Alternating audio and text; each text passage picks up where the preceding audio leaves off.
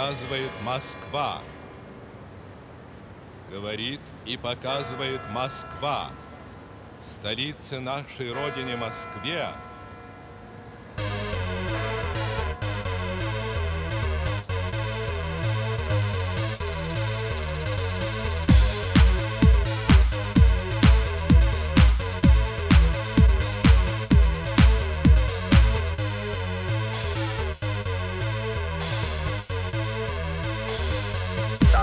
Привет, это Гоша Ратомский и подкаст «Запылившийся рейв» на радио пять восьмых. Речь в этом выпуске пойдет о двух частях сборника под названием Moscow Beats. По легенде, это первые сборники электронной музыки с участием российских электронных музыкантов, выпущенные в России. Первая часть Moscow Beats вышла в тысяча девятьсот девяносто третьем году на лейбле Moros Records микроскопическим тиражом всего пятьсот экземпляров. А вторая часть вышла год спустя, уже на другом лейбле General Records.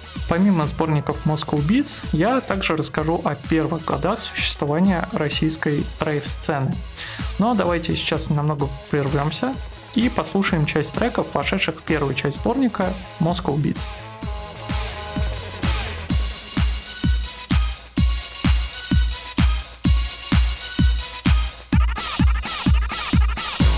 Сейчас играет Voice of Capital от проекта «Ракета», единственным постоянным участником которого был музыкант Александр Соловьев, игравший когда-то на синтезаторе в группе «Ночной проспект», а потом серьезно увлекшийся электронной музыкой и игравшим на самых первых российских рейвах, вроде «Гагарин Пати», о котором я расскажу чуть позже.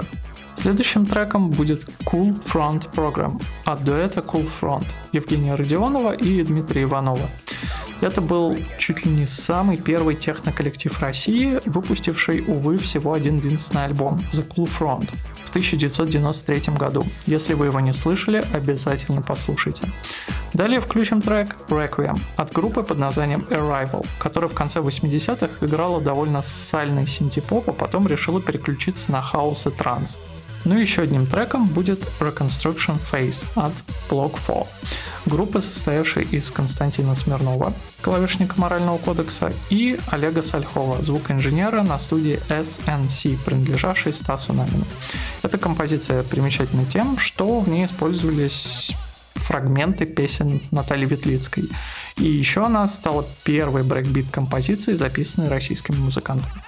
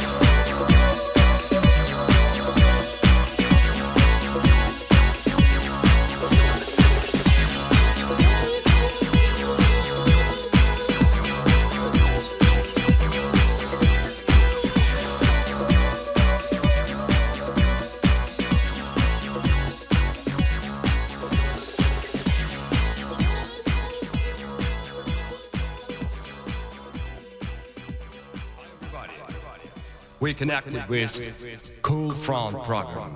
Good luck.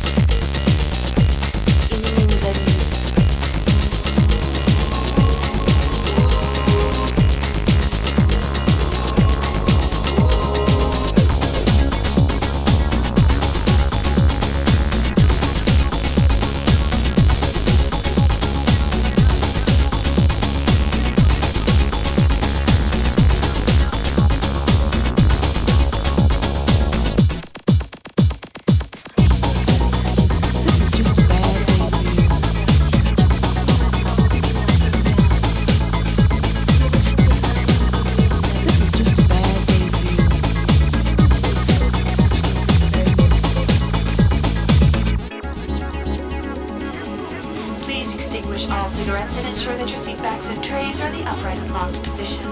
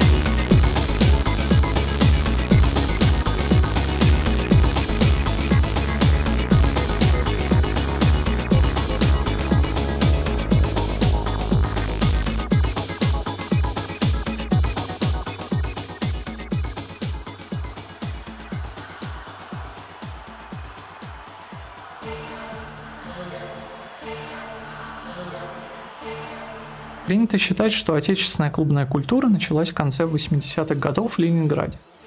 Каким-то чудом в тысяча девятьсот восемьдесят девятом году молодому художнику Тимуру Новикову удалось организовать вечеринку электронной музыки в легендарном ДК работников связи на Большой Морской, которую можно было назвать первым рейвом в Советском Союзе. За прошедшие десятилетия это мероприятие обросло легендами, и теперь уже тяжело понять, что было на самом деле, а что выдумка. Говорят, что техно на вечеринке ставил популярный в Риге диджей Янис, которого специально привезли ради этого мероприятия в Ленинград.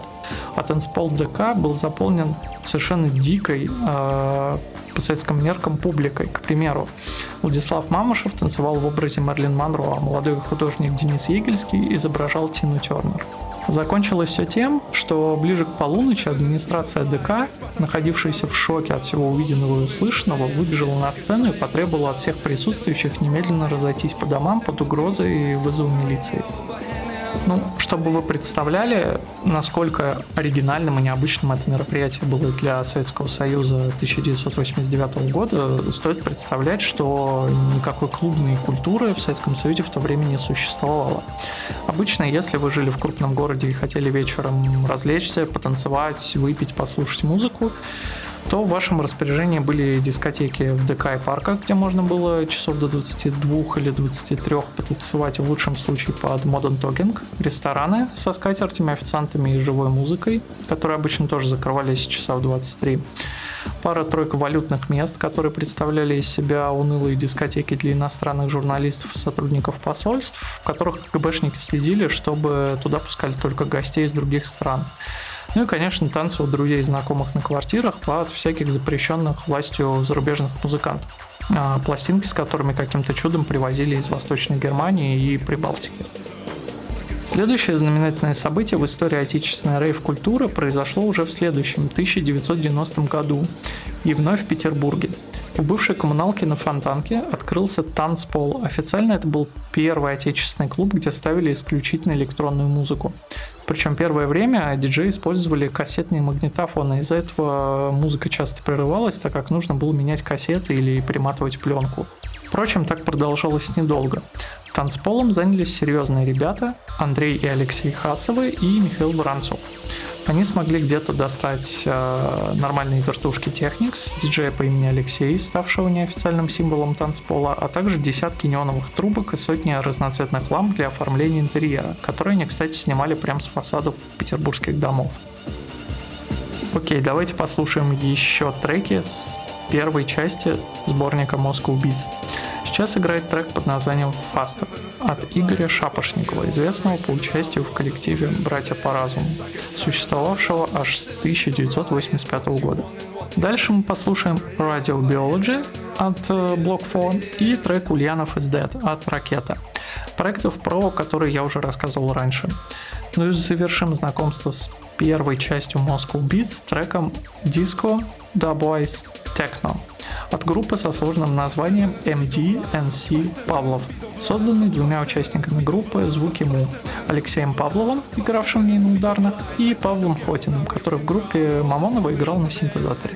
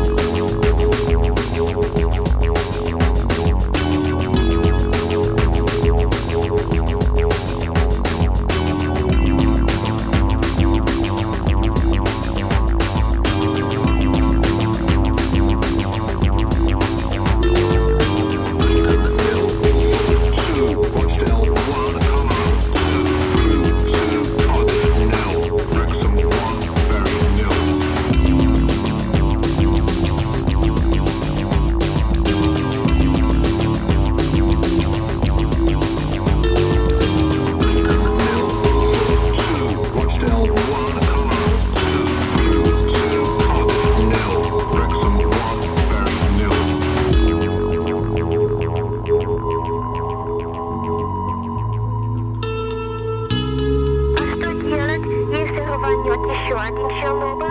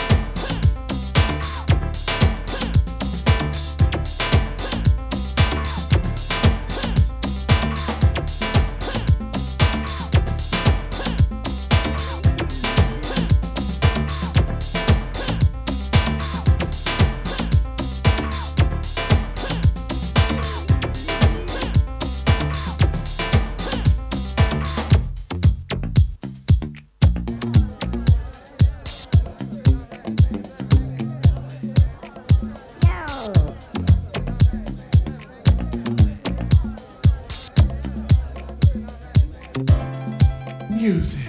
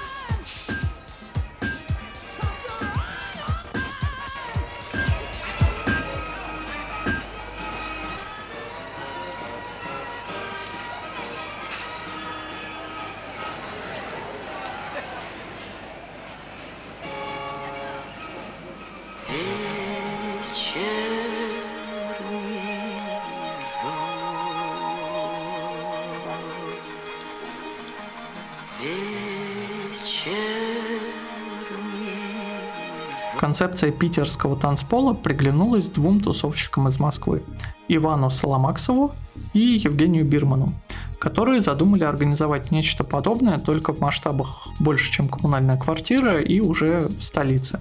Довольно быстро деньги на мероприятие были найдены, ребятам удалось развести на сумму около семи, а по иным источникам даже десяти тысяч долларов фирму под названием «Клин». И в середине декабря тысяча девятьсот девяносто первого года в павильоне гостиницы «Космос» на ВДНХ состоялась легендарная «Гагарин Пати». Среди спутников, скафандров, фрагментов космических кораблей организовали танцпол, оборудовали стойку для диджея. За вход со всех русскоговорящих тусовщиков просили пять баксов, а вот с иностранцев брали десять. Мероприятие было очень успешным. Точное количество гостей никто не считал, но на нем, вероятно, присутствовало около трёх тысяч человек. Причем количество гостей стало настоящим кошмаром для организаторов. В чаду подготовки они забыли нанять гардеробщиков и несколько часов подряд сначала развешивали куртки гостей, а, потом, а после окончания вечеринки отдавали их обратно. Уже в следующем тысяча девятьсот девяносто втором году на том же месте произошел второй Гагарин Пати. На него пришло еще больше желающих потанцевать под acid house, техно и брейкбит хардкор. Очередь из пяти тысяч тусовщиков растянулась от павильона «Космос» до фонтана «Дружбы народов». К слову, впервые в истории отечественной рейв-культуры вечеринку показали по телевизору, и о рейвах узнали, так сказать, обычные люди, так как на второй «Гагарин Пати» побывала съемочная группа Первого канала. Вечеринки «Гагарин Пати» запустили необратимый процесс, и рейвы в Москве как на крупных площадках, так и в районных ДК начали организовываться буквально каждую неделю. В апреле тысяча девятьсот девяносто второго года на велотреке «Крылатская» прошло мероприятие под названием «Мобайл», организованное все тем же Иваном Соломаксовым и Евгением Бирманом, на котором им удалось привести великого Лорана Гарнье. Говорят, атмосфера на Мобайл была просто невероятной. Во время рейва по велотреку без остановок катались люди на велосипедах, из множества колонок, расставленных по периметру трека, звучала французская техно, а диджеи сидели в судейской будке, нависающей над велотреком на высоте десятков метров. В конце девяносто второго года два московских промоутера, Тимур Ланский и Алексей Горобий, на свой страх и риск решили провести третью «Гагарин Пати», на сей раз уже без помощи людей, которые помогли сделать первые две вечеринки. Ходили разные слухи, в том числе, что ребята поругались, не поделив выручку с рейвов. Третья «Гагарин Пати» прошла все там же в павильоне «Космос» и была довольно успешной, по крайней мере в финансовом плане. Ну и принято считать, что с этого момента русские рейвы перестали быть сугубо культурным явлением. Давайте оценим вторую часть сборника «Moscow Beats». И начинаем с «Вечернего звона» от ветеранов отечественной электронной музыки петербургской группы «Новые композиторы», существующей с тысяча девятьсот восемьдесят третьего года, участники которой прошли путь от нарезания магнитных лент для создания сэмплов до участия в довольно безумном сборнике ремиксов на песни Иосифа Кобзона под названием «Я техно отдал все сполна». Далее будем слушать «All Your Dreams Come True» от Вадима Угрюмова и Дмитрия Машукова, которые выпустили в середине девяностых два альбома жизнерадостного хаоса и транса «Мультирейв» и «Маленький подарок для тебя» в тысяча девятьсот девяносто шестом году в рамках проекта Techno Dance Revolution или тэ дэ ка. Сразу после них прозвучит «Disturbance» от уже знакомых нам «Arrival». Ну и четвертым треком послушаем «Это не больно» от бит эл эс, загадочной группы, отметившейся участием в трех техно- и транс-сборниках середины девяностых, и на этом вроде бы завершившим свою творческую деятельность.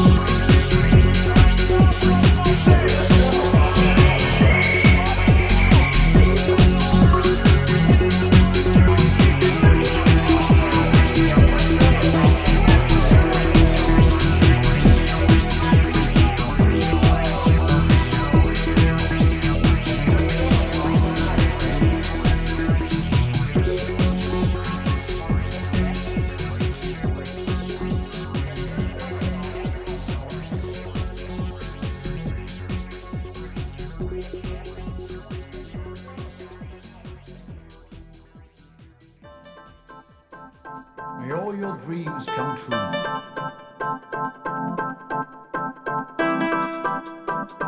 May all your dreams come true.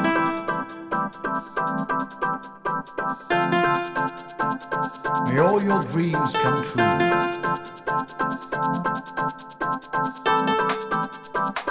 May all your dreams come true.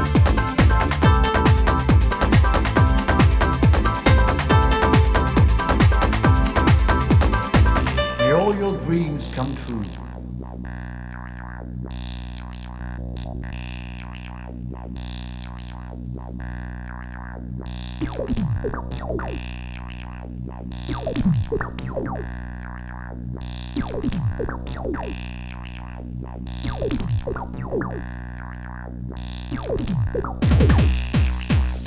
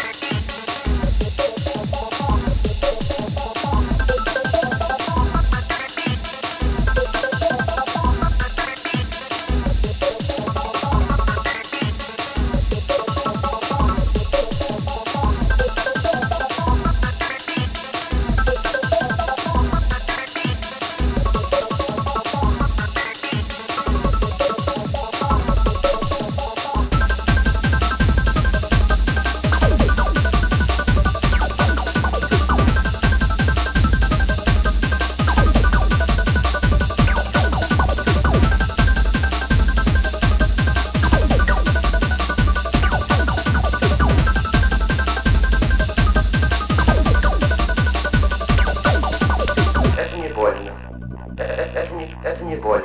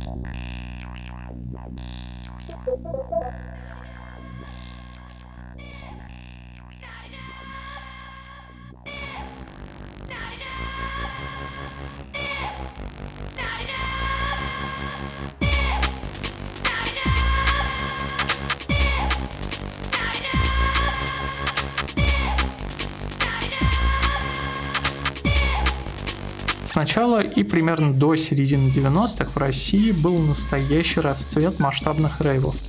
Их устраивали в самых разных местах, от Московского дворца молодежи до бомбоубежища на территории разных заводов и эн и и. После распада эс эс эс эр многие из подобных объектов пустовали, и их можно было арендовать буквально за копейки. Их владельцы не сильно переживали по поводу того, что именно там хотели организовывать – техновечеринку или ярмарку турецких дубленок. Главное, чтобы платили деньги. Кстати, еще одним крупным рейвом, о котором стоит рассказать, был Минкульт. Его устроили в Москве в тысяча девятьсот девяносто втором году питерские энтузиасты электронной музыки при участии молодого, но уже довольно опытного промоутера Олега Цодикова. Дело происходило в красивом историческом особняке прямо в центре города. И все это было организовано с по-настоящему московским размахом. Рейв проходил на двух этажах одновременно, и на входе гостей встречала настоящая оперная певица, которая, кстати, жутко обиделась на организаторов Минкульта из-за того, что ее не было слышно посетителям рейва, и в самый его разгар Цодикову пришлось везти ее домой на такси. Следующей важной вехой в развитии отечественной рейв-культуры стало открытие в тысяча девятьсот девяносто пятом году клуба «Титаник», к которому тоже приложил руку уже упомянутый мной ранее Олег Цодиков. Это был дико успешный в финансовом и имиджевом плане проект, не в последнюю очередь благодаря тому, что в середине девяностых об электронной музыке уже вовсю заговорили по телевидению, а кассеты совершенно разных электронных коллективов, ну, типа Prodigy, можно было запросто достать в музыкальной палатке на любом рынке в любом крупном городе. О популярности и статусе «Титаника» хорошо говорит популярная в девяностых э, байка. Мол, иностранцам в Москве рекомендовали посетить всего три места – Красную площадь, Большой театр, «Титаник». Каждые выходные на входе в клуб «Титаник» собирались просто огромные очереди, несмотря на то, что билеты по российским меркам были очень недешевыми. В разное время они стоили от пятнадцати аж до ста долларов. И постепенно на рейвы в этот клуб начали ходить не только любители электронной музыки, но и российские политики, бизнесмены, актеры и, так сказать, представители околокриминального мира. «Титаник», как и в свое время «Гагарин Пати», дал импульс созданию ночных клубов по всей стране. Это продолжалось с середины девяностых и до начала нулевых, когда, как считается, коммерциализация и смена трендов, как музыкальных, так и чисто эстетических, убила тот самый экспериментаторский дух первых российских рейвов. Многие из клубов, открывшихся в девяностых, где организовывались техно, хаус и брейкбит вечеринки, в нулевых благополучно закрылись, либо сильно изменили формат своих мероприятий. А сквоты, коммуналки, где когда-то располагались закрытые клубы для своих и проводились нелегальные рейвы, заняли банки и офисы. Ну что, друзья, пора закругляться, слушаем еще четыре трека со второй части сборника Moscow Beats. Сейчас играет It's Not Enough от проекта Not Found, одним из участников которого был начинающий музыкант по имени Женя Рудин, ставший впоследствии диджей Грувом. Сразу за ним пойдет Soft Trance After от Блок четыре, про которых я уже рассказывал. И после этого прозвучит Let's Go Back in Time от Холодного фронта, ну или Cool Front, с которым его тоже уже знакомы. Ну и завершим подкаст Remember School Days от проекта «Мягкие звери» Ивана Соколовского, ныне покойного участника групп «Ночной проспект» и «Центр», справедливо считающимся одним из пионеров электронной музыки в России.